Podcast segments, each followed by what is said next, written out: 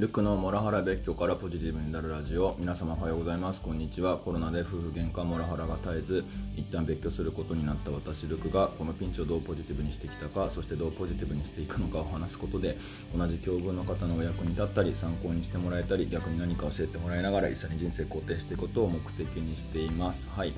えー、本日は7月25日20、えー、日曜日の今は9時53分です。すいません。むっちゃガラガラ声ですね。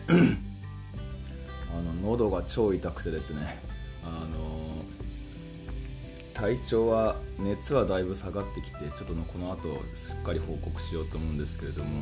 熱は結構下がってきているんですけれども喉がとにかく痛くてですね咳は普段は出ないんですけどちょっと寝てる時にちょっとえー、出てしまうみたいなそんな感じで辛いっすっていう感じですが、まあ、こんなガラガラ声で恐縮ですが、えーと、今日もちょっと音声配信していきたいと思います、はい、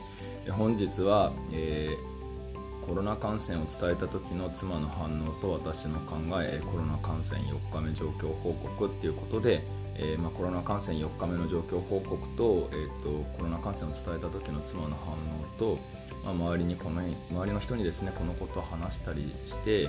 見た後の私の考えというと流れでちょっとお話ししていければと思いますのでよろしくお願いします。でまずあのコロナ感染4日目の状況報告っていうところでいくとあの熱の変遷はですねあの画像の方にもまた後であのアイコンはちょっと昨日と同じように表にして表を貼っておこうっていうふうに思うんですけれどもだいたい6度6分から9度一番最大で9度4分かな。特にあの昨日の8時ぐらいまでは、まあ、あのあんま熱が下がんなくて、まあ、薬飲むと1回下がるんだけどまた上がるっていうのを繰り返してたんですけれども昨日の11時ぐらいに36度台になってからは、えっと、今も含めて大体6度7度を行ったり来たりしていて何でしょうねその高熱8度台9度台が出るっていうのは今のところちょっとなくなってきた感じがしてます。それはちょっとすごいありがたいななんていうふうに思ってたりしてます、うん、でただですね寝てるとさっきの話もにもあるんですけど、ね、ちょっと汚い話にもなるんですがあの喉が痛くて唾液が飲み込めないので寝てる時にむせるっていうのとあのとにかく汗をかくので何でも何度も着替えるんで布団がびっちゃびちゃになるっていうのがあってですね。これらによってあの何度も起きるっていうことが起きてて正直睡眠の質が全然良くないっていう状況なんですよね。であのスリープサイクルっていう睡眠記録アプリを僕使ってるんですけれどもそうするとあの睡眠時の録音をするんですね。でそれで何が取れるかっていうとあのむせて咳き込む声があのいつも以上にすごいあの録音されててむちゃむちゃなえました。で実際汚い話なんですけどちょっと枕の近くにあの唾液をあのちょっと出す用のボールを用意しておいて唾液がもうどうしても口に溜まってちょっと飲み込めない場合はそれそのボールに出したりだとかあと枕にタオルを引いてあの皆さん分かりますかね？あの胃カメラの時ってあの唾液は飲み込まないでくださいとかって言われません？そんな感じであのダラダラダラダラあのタオルをにあの唾液を出す寝ながら出すっていうのを思いついてですね。それでようやく12時間しっかり寝れたなっていう感じでちょっとあの熱が下がってきて体が楽な一方喉が痛くてちゃんと寝れないっていうのが結構きついっていうところが正直なところです。でただですね朝からあの県からですねあのトイレットペーパーとかあの温,、ま、温めるあのレンチンする用のご飯とかあとパンとかあのトイレットペーパートイレットペーパーとかティッシュティッシュとかジュースとかお茶とかが届いたりあとお味噌汁も届いたのかな？だとかあとあの母がですねちょっとあのいろいろとも買ってきてくれたりだとか昨日もしてくれたりだとかであの、まあ、生活にはそこまで困ってないというか非常にたあの助かってます。特に本当に母にはもうわがまま放題言っててあのピックス飴買ってきてくれとか喉の塗るスプレー買ってきてくれとかっていう感じでいろいろ言っていてまあなんとかなってます。ちゃんと片道1時間ちょいかけてきてくれてるので本当に助かってます。であの母に買ってきてくれた買ってきてもらった大根とあの蜂蜜を使ってあの大根蜂蜜作ったりするぐらいの元気はあったり、まあ、洗濯もしてます。もうとにかくですねあの汗かいて T シャツ脱いでまた着替えてっていう感じなんでもう一日何枚ぐらいだろう。本当なんか78枚は服着替えてるので、まあ、とにかく汗だかくこと自体は大事なことだと思うのでただ本当洋服がなくなっていっちゃうので今も洗濯物えっと洗濯機回しながらこの配信してたりしてます。まあでもあのあと,、えーと、布団も全部、まあ、いい天気なので布団とかも全部干したりとか、まあ、そういうことをする元気は結構あるっていう感じですね。はい。あの昨日夕飯も結構食べれましたし今も、まあ、さっき配給されたパンを食べたりだとかっていう感じで食欲もまあそこそこあるので、まあ、そういうのは大丈夫だし、まあ、何より本当ちょっと熱が下がってきてるのであの徐々にではありますけれど解放に向かってるように思います、えー、皆様いつも本当にご心配ありがとうございますですしあのコメントでアドバイスいただいてすごく助かってます。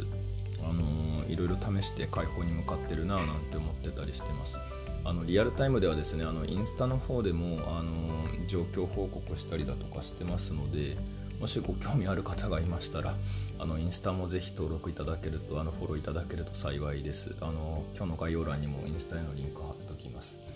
でここからが今日の話なんですけど、まあ、コロナ感染を伝えた時の妻の反応っていう話なんですが、まあ、別居中なので当たり前っちゃ当たり前なんですけれどもここ23日の話の中にはま妻出てきてないんですよね。で、まあ、伝えてないのかって思われている方もいらっしゃるかもしれないんですけど実はそんなことなくてですね発覚してあの保健所から連絡が来たタイミングで伝えてたりとかしてます。ま、というのもですね、あの先週かな、えっと、第91回なんで6個前ぐらいのえー、配信ネタなんですけれどもあの子供が家に来てくれた話ってあのさせていただいてましたけどあれ先週の話なんですね。ちょっといつかっていうのはちょっと置いときますけれども、まあ、なのであの濃厚接触ではないとはいえちょっと子供と3時間ぐらい、えー、一緒に会ってるので、まあ、念のためあの妻にはちゃんと伝えておくべきだと保健所から言われて、まあ、しぶしぶ伝えました。あのーちなみに濃厚接触ってなんか発症から2日前までが濃厚接触者に値するそうなので、まあ、私はなのであの誰もいなかったっていう状況なんですけれどもはい。まあえっとしぶしぶ伝えましたね。でなんでしぶしぶかっていうとですね結構いろいろ悪態疲れると思ったんですよね。なんで感染したんだとかどうせ遊び歩いてんだろうとかいろいろ言われているかな嫌だななんて思ってたんですけれども私の妻の反応は既読するっていう状態でした。なのであのなん無反応っていう状況でしたね。で周りの人にこのことを話してみた後の私の考えっていうところで、まあ、普通って言ったらおかしいですけど、まあ、普通な普通ってなんだよって話なんであれですけれども、まあ、私の周囲の仲いい人たちに、まあ、この既読するのことを話すと、まあ、ありえないとかいくら別居中とはいえ緊急時には助け合うのが普通っていうコメントをもらって、まあ、そう言われればそうかなって改めて思った次第なんですよね。私ももし逆の立場でまあ、妻がコロナに感染したって言ってきたら何か必要なものないですか？とか子供たちは大丈夫ですか？とかあの別居中とはいえいろいろ聞くななんていうふうに思うんですね。まあ、私はちょっと妻のことはよく分かってたのでそういうふうに言ってくれないだろうなとは正直思ってたんですけれどもどちらかというといろいろとあの責められるかなっていうあの発想から来ちゃってましたが、はい。まあ、言われてみればでもそうなんですよね。普通はちょっとさすがに別居中とはいえどもそういう反応するのが普通ですけどうん。あの、そうはなかったなっていうのが正直なところです。あの少なくとも今は全くそういう連絡はいただいていません、うん、でまああの、自己愛性パーソナリティ障害の彼女からすると差し入れなんかして毎日感染したらどうするって考えなんだろうなっていうのもあるかもしれないし、まあ、もちろんあの彼女も子育てを今一人で担ってるっていうところがあるので、まあ、あのやっぱりあの差し入れする余裕もないししたとしてもあのなんでしょうねあのそれで毎日感染したら困るみたいなことも考えてるっていうのもあるかもしれないなとも思います。まあ、それに私もですねあのこんなこと言っててあれなんですけど別に頼りたいとは思っていないんですけれどもねっていうところはあったりはしますでまあ実際母からもまあ、こんな時ぐらい妻に頼るのはどうかっていう提案があったんですけれども、まあ、既読するのこの状況からして、まあ、断られるだろうし私も自分から頼るのは嫌だって意地になってその提案 NG にしてしまったところがあるので、まあ、お互い様っちゃお互い様な気もちょっとしてはいたりしています、うん。まあ、もしかしたらなんかなんでしょうね。なんか差し入れしてあげなきゃいけないっていうふうに思いつつもそういう例をなんだろう。できない意地になっちゃってるてる彼女っていうのがもしかしたらいるのかもしれないなとも思いつつまあちょっと残念だなというか、まあ、とにかくあの普通の人の優しさが妻にはないもしくはあるかもしれないけどそれが表現できない人だなっていうことを改めて感じた次第です。うんで終わりにっていうところで、えっと、もう一個実はですね残念な話残念でもないのかもしれないけどまああの、ちょっとおおって思ったことがあってですね。何かっていうとあの妻から見ると私がモラハラ夫に見えてるんだなって改めて感じる出来事があって何かっていうとあの同居時代に共通の Amazon アカウントを使っていてでそれを久々に開いたんですね。あのちょっとそこのアカウントで私あのなでしょうね連続で買ってる漫画があるのでさすがに何でしょうね。で今は自分用に別のアカウント作ってそっちであの自分での家に送りたいものは買ってるんですけど本当はむしろその共通の Amazon アカウントはどちらかというともともとは僕のアカウントなんでもう使わないでほしいなって正直思ってるんですけど、まあ、それは置いといてあのそっちで貯めてる Kindle なんですよね。Kindle のやつはさすがにそこでずっと買い続けてたいので、えー、何が言いたかったんだっけ。あそこを買ったついであのちょっといくつかあのそういえば読んでない漫画あったし、えー、あそろそろ12分になっちゃうからラジオトークが終わっちゃうかもしれないですあのちょっとコロナで暇だからちょっと読んでない漫画読もうって思って